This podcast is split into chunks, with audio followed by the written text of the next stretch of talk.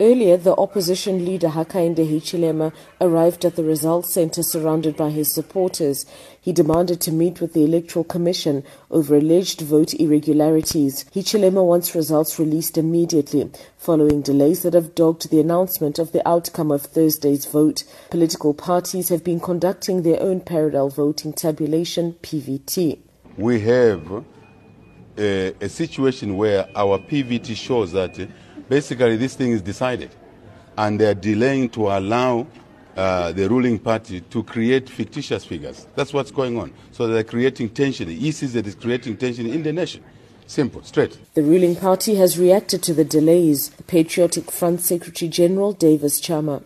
We are all concerned. I think it has been uh, engineered by the UPND who are demanding so many things, uh, putting a lot of roadblocks into the verification process. Uh, the ones who demanded that uh, documents must be verified because they are suspecting uh, foul play, which is not there. So this is it for to be open and transparent. We have allowed political parties to be part of the verification process. Mr. Hichilema is also demanding a recount at several voting stations in Lusaka. It's the country's largest polling district, and electoral authorities have struggled to deliver forms required to record the results. The opposition says this has opened the door to cheating. Another presidential candidate, Edith Nawakwi, is claiming irregularities. Nawakwi, who is currently a distant third in the presidential race, says officials in the field are shifting figures from one candidate to another.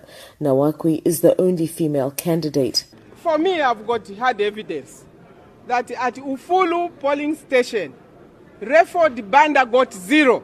The record here shows four. Where did that come from? And that's my point that the young men and women who've been hired by electoral commission are changing figures in the field.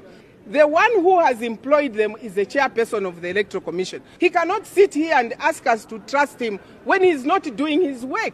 Over half of the votes of the presidential election have now been released, and President Lungu has extended his lead. I'm Nyoka in Lusaka.